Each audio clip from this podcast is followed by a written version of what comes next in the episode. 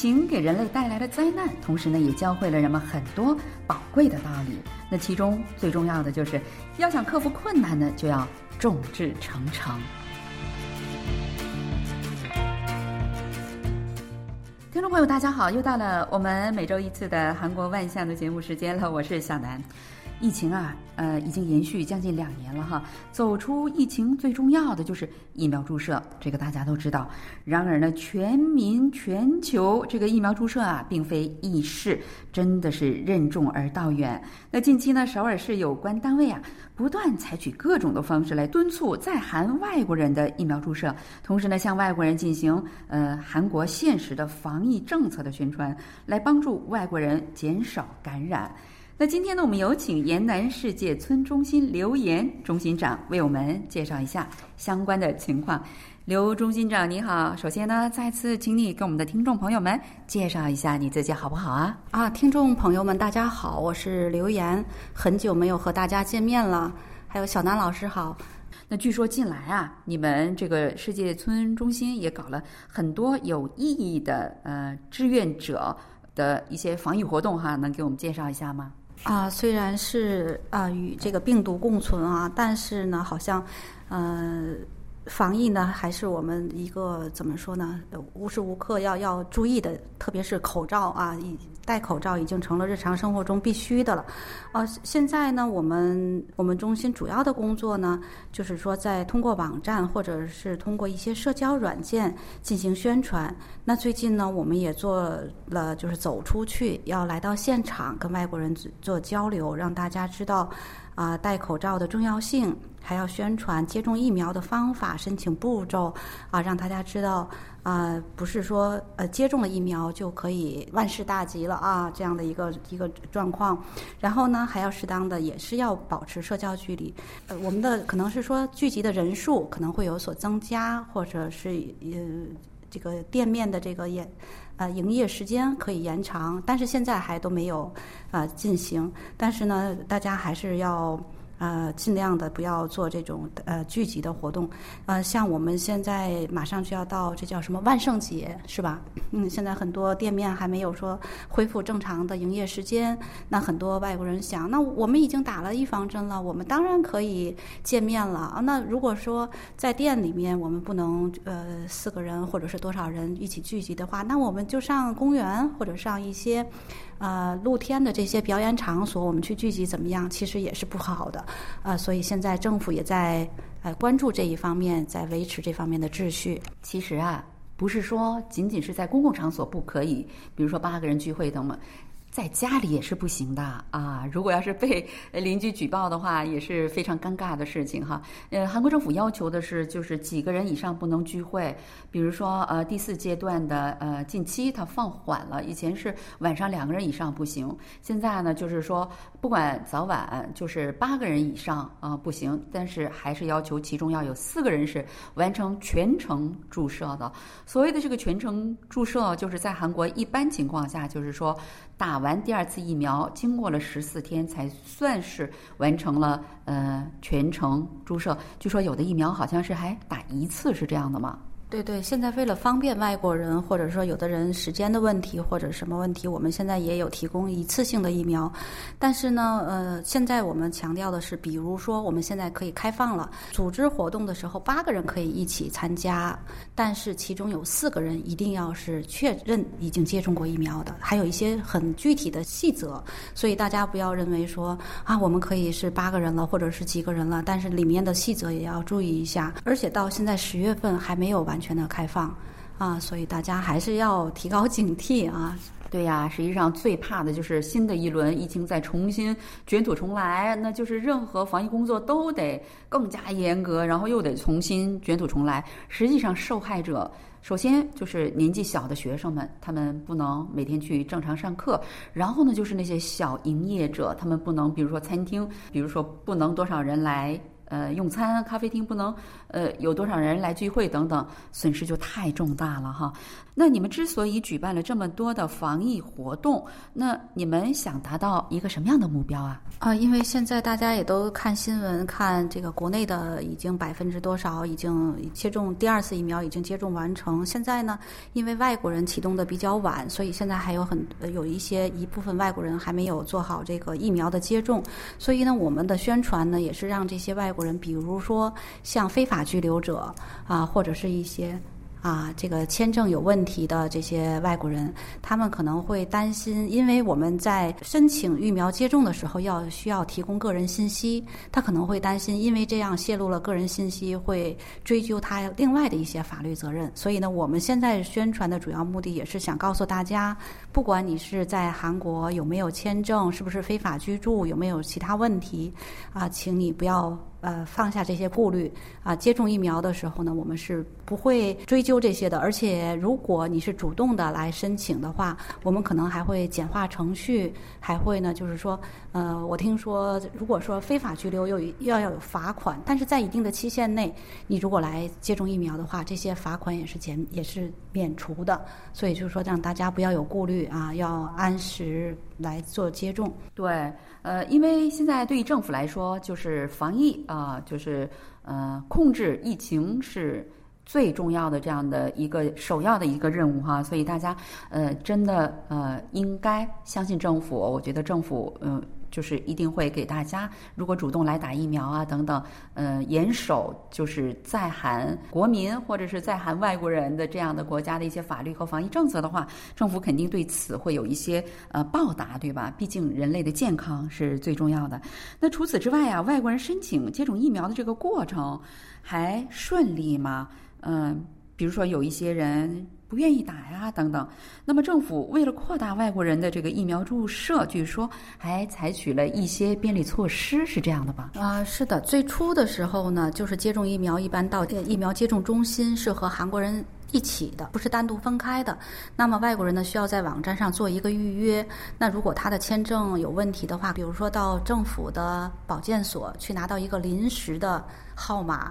那么他就可以做接种。可是呢，很多人呢，对于这些网络上的东西，或者是填写一些电脑上的一些表格的时候，就是不是很熟练，尤其是语言方面呀，或者是中间有了问题要打热线啊什么的，所以他们就会有一些嗯困惑。所以现在我们最近一直在做这种移动的，专门为外国人做接种的中心，啊，我们在各个区设立了各很多点儿。特别是说周末，比如说星期六、星期日，一些打工的人平时要上班，那么他们周末时间可以过来。那么我们把这些。呃，程序也要简化，就是说他不需要在网络上预约了，你直接来到接种中心，拿着自己的护照或者身份证，只要出示以后，简单他们就会帮你填写，马上就可以接种了。所以呢，对于外国人来讲，我觉得还是一个好消息吧。所以呢，我们的听众朋友们当中，如果您是居住在韩国，呃，想打疫苗，但是不知道该怎么申请的话，我觉得可以给我们延南世界村。中心呃来联络，如果大家找不着这个联络号码什么的，网上一搜都是可以搜到的，用中文也可以搜到吧？啊，是的，呃，实际上呢，我们中心可以进行商谈，但是具体的打电话呢，一会儿小南老师我们在后面我会把这个电话号码几个可以接种地区的那个中心的名字和电话都。告诉大家，然后大家就是可以咨询各个热线电话，就近去打就可以了啊。不过有问题呢，问我们也是没有问题的，给我们随时联系啊。对我们不仅通过广播，而且我们还有我们的网站哈，网站上还有文字。我们今天说的这些所所有的这些信息都会在网站上也给大家呃贴出来，大家可以参考一下哈。嗯，说句实在话，其实现在异地四肢哈，想一想。嗯，作为一个外国人，尤其是独住的，或者是家里只有，比如说一部分人，比如说妈妈和孩子两个人在这边居住，他对打疫苗，实际上如果要是我的话，我觉得的确是有一丁点担心哈，因为万一呃，疫苗注射之后也会有一些副作用，这些副作用出来以后，没有人没有人关照我们呀，或者是呃去医院也不知道该怎么去怎么办呐，等等，会有这些。顾虑是吧？那么对于你们所做的这些宣传活动，呃，一些外国朋友们，呃，他们的反应怎么样？他们还是比较合作的吧？啊，是的，是的，大家反应还是不错的，非常合作，比我们想象的要好很多。有些人他们还在担心，就是前一段时间啊，打疫苗的时候还在一直询问我们在什么地方可以打，怎样申请。然后呢，我们也是通过发短信、发信件啊，尽量的让每一个外国人都能。很顺利的知道这些信息，也提供了很多热线电话，但是也有很少一部分人，他们会对这个副作用就是很担心的，他们就是，呃，坚决不要打这个疫苗。包括现在我们为外国人单独做了这种移动的啊疫苗接种中心，我们在询问的时候，他们还是在坚持说，啊，我们不打，呃，万一现在没有副作用，以后有副作用了怎么样啊？这样的大概。呃，以我我工作上做调查的这个感觉，大概能占到百分之八九啊，不超过百分之十。然后剩下有一部分人呢，可能前期他会有一个观望，就说我要不要打。但是到后来，他们也是，那实际上到了也也是很积极配合的去做这项工作的，大概就是这样吧。我觉得可可能看了前面打完针以后，也观察一下哦，你们互相询问，你们有什么症状吗？呃，特别是第二针的时候，会不会有很大的反应？然后很多人觉得还可以啊，有的时候会发热，有的时候会有一些胳膊的酸痛，啊，嗯，观察以后觉得还很放心，他们也会积极的去参加这个疫苗的接种。这个就是把别人先做一个那个试验，呃，做一个参考哈。呃，有的朋友他会这么说：，哎，别人都打了，那我不打啊，那我也不会感染。但是，亲爱的朋友们，你们好好想一想，如果要是这样的人要是多了的话，正好你在吃饭的时候，你旁边那几个人要是都没打的，那我们的危险性是不是会很大呀？而且呢，今后在韩国这个 Corona 就是与新冠共存的这样的一个呃。政策之下，很多地方都开放了，但是要出示啊，就是全程完成疫苗注射证明的这种情况会越来越多。也就是说，如果你不打，今后你的行动范围会受到很多的限制，对吧？啊，我们前一段时间就是初期的时候，提供了一些，比如说每个区它会。啊，制定不同的政策，比如说像我们去，你如果去博物馆或美术馆或者看一些表演，会给你百分之二十的优惠。啊，我以前都都在想，这个真的我会用上这些东西吗？你还别说，我上次就跟我女儿去看一个表演，那个票是三万块钱，然后我打有有打疫苗的那个证明，他说你你可不可以出示一下？我就给他看了一下手机上的证明，就给我优惠了百分之二十。就是有的时候，呃，我们自己觉得好像会没没有什么啊，但是。生活上很多时候还会是有便利性的啊，我觉得以后可能会越来越多，而且呢，像一些我听说是，即便你如果打了疫苗，即便是再有感染，可能症状也会轻一些。啊，所以呢，还是打的话，我觉得还是比较安心吧。现在已经有人打第三针了，加强针了，已经。嗯，对，是这样的。那韩国对外国人疫苗注射是有怎样的一些规定呢？比如说这个疫苗的种类啦、收费啦等等。嗯，还有啊，就是韩国上班族疫苗注射之后都可以有一两天的疫苗休假。那这个外国人是不是也有同样的待遇呢？在韩国，对外国人注射疫苗其实是完全和本国人是一样的，包括接种的嗯种类，还有啊一些处理，比如说都是免费的啊，呃这些时间上和这些疫苗选择上都是平等的，而且我们在。那不光是我，像我一样的在外国人志愿中心工作的人，他们很多人都是韩国人啊，他们也很为外国人去征求这些这个福利和利益啊权益，他们都很强调，在我们每次开会的时候都会强调这些，就说我们要平等。我觉得政府在这方面做的是非常好的，都是本着啊同样对待的这样的原则。至于您说。就是说休假的问题，我觉得每个公司啊机关都不太一样。就以我们为例哈，就说我和我的职员打完第二针，可能也是我们的体质呃比较特殊还是怎么样，我们两个人都发烧三十九度多。但是呢，前期的时候，我听说是说，如果打针了出现问题的话，出现一些症状可以休息一天，或者是休息最多三天，是有这样的公假。但是后来呢，就是说，除了你打针的路上的这个路程，还有打针利用的时间以外，没有任何休假。我们下了公文，就是对我们的要求，所以我们也都是。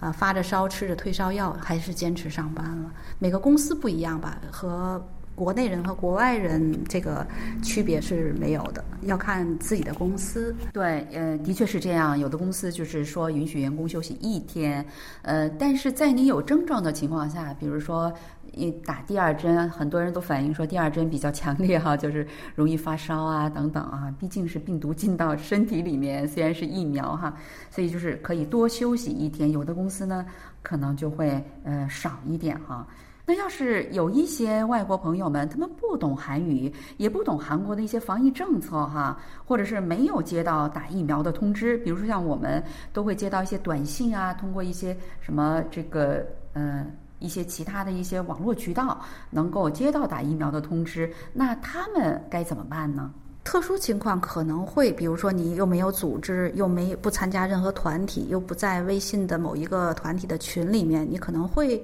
呃，感到就是说啊挺无助的。其实，在我身边我知道的很多外国人，他们大部分。因为我们发送的这些宣传的东西都是十三个语言的，所有的信息只要从市政府下达出来的这些，呃，跟外国人相关的，我们一定要先翻译成十三个语言，然后一起发送出去。像我们中心呢，主要是以华人为主，呃，所以我们是以中文还有啊英文、韩文三个语言发送的。所以我个人来来讲哈，我觉得，呃，如果说。您经常关注网站或者关注一些华人的团体，语言上应该不是一个大问题。那如果说如果有问题，比如说我在注射的时候去疫苗接种中心，或者在一些处理现场的问题，如果有啊这个说语言上的问题的话，你也可以跟啊现场的人呃说一下，因为一般的中心都会配备翻译或者是电话翻译。所以呢，如果现在您还在呃想打疫苗，我们以后小南老师麻烦您在网站上把这些登载一下，就是说每一个地区都是有语言翻译的，除非是非常非常特殊的，我们也会提前预约翻译。啊，比如说像一些西班牙语或者是法语的非，或者是一些小语种，我们会呃找特殊的翻译去提前给他们做这个准备工作。嗯，真的是太贴心了哈！我会把刚才我们留言中心长给我的一些热线电话呀什么的都贴在我们的网站上，大家可以进行一下参考哈。好了，听众朋友，因为时间关系呢，我们今天有关这个首尔市啊，甚至整个韩国的这个疫苗注射，外国人疫苗注射的一些情况呢，就呃有请留言中心长为我们呃介绍了一下。大家如果还有什么不太知道的哈，大家可以通过在网上搜索“延南世界村中心”，我们留言中心长本身就是中文的一个能手哈，大家可以不用担心语言上的问题。好了，听众朋友，那我们今天的节目就到此结束了。非常感谢大家的收听，也感谢留言中心长。我们下个星期同一时间再会，안녕히계세 요。 谢谢大家的收听，再见。